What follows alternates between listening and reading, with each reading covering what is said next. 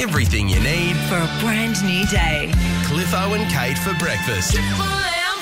Townsville's 102.3 Triple M. It is Cliffo and Kate this morning. You like that? Love it. Well, not nine to five for us. We're kind of more like four till nine. Mm. Um, ladies, welcome. We've got Sandra. You are the director of Nine to Five, and Courtney, uh, you are the star of Nine to Five. Um, for those um, people of our listeners that maybe haven't seen Nine to Five or don't understand the premise of the show, what, what's the show about? Uh, the show is uh, this incredible show about female empowerment in the 70s. So back in an era where the um, where in the office place maybe women didn't have as many rights or opportunities. You know, everyone was a secretary. The show talks about three women who decide to break that glass ceiling and they find a very creative way to move up in the workforce. Wow. So the show does premiere Thursday night at the Civic Theatre. Tickets are available now through Ticket Shop. Um, obviously, you hear the music nine to five. We play that at the start. Um, we have to talk about the one and only Dolly Parton, one of the most Correct. incredible humans, I think, in showbiz.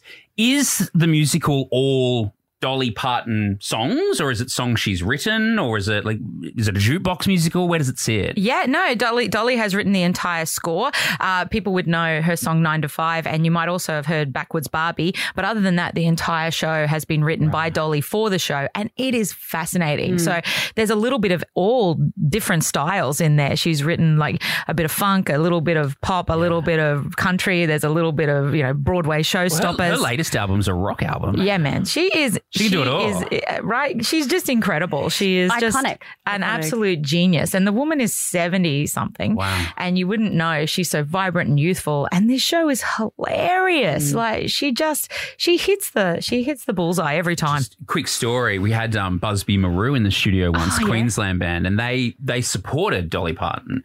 And um, they were telling me about the time when Dolly Parton walked into the room they were in.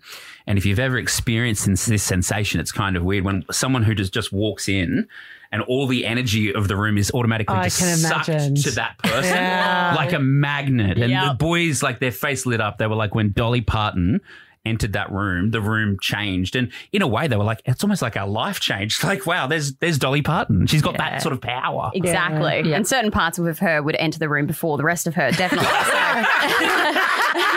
I think that's why the boys were so pleased. Potentially. Very true. Very true. hey, Courtney, there's obviously there's a lot of rehearsals and, and that sort of stuff. Talk us through, um, I guess, that process for you guys. What what's it been like the last few weeks of preparation, the rehearsals, and that sort of thing for the show? It's been really intensive. We auditioned for the show, I think, in September, and then we started our uh, rehearsals in October, and it's four days a week. So it's Mondays, Wednesdays, Friday evenings, and then you've got Sunday afternoons as well.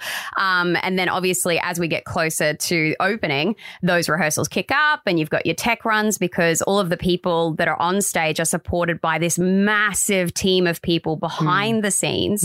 Um, so we've got to work with our lighting people who are obviously working this out for the first time in Tech Week. We've got um, costumes being checked, props being set. The sets themselves are these glorious moving parts that make us immersed in this 1979 world. Um, so yeah, it does sort of amp up, and and but we're itching for an audience now. We're at that point where everything's starting to click and run smoothly, and and we really just can't wait to have Townsville sitting in those seats so that we can entertain them. So awesome. What do you think the audience is going to love most about this amazing musical? I think they're going to love everything. I, talking to the director. I'm totally biased, but I, I mean, I'm probably the ADHD kicks in, so I get bored real quick. But I'm not bored at all yet, and and it's the um the they have like Courtney just touched on it. The this incredible army, besides the cast who and the orchestra who have been working for months. There's this incredible army of people, locals in in Townsville, who have built a set, created props, created hairstyles, and taught the cast to make themselves look like they have stepped right out of 1979. It is amazing how how you just get so immersed in the world. But I think then the mm. audience comes along and they they become part of that. And you know these songs, you'll mm. sing along, and it's hilarious. The show is so funny and so enjoyable. And you know what? Things have been tough the last couple of years. So for me, I think that they will love coming and just having a really fun night out. Anyone who has been to a Townsville Choral Society show knows that you guys bat so far above the average when it comes to amateur theatre. It's just, it's so good. So get along, support this show. It starts on Thursday, runs all this weekend. It's back next weekend as well. Tickets through Ticket Shop. Sandra Neal, Courtney Dibben. Thanks for coming in, guys. Thanks, guys. Thank you so much. Should we go out with the song? Yeah. Yeah, let's do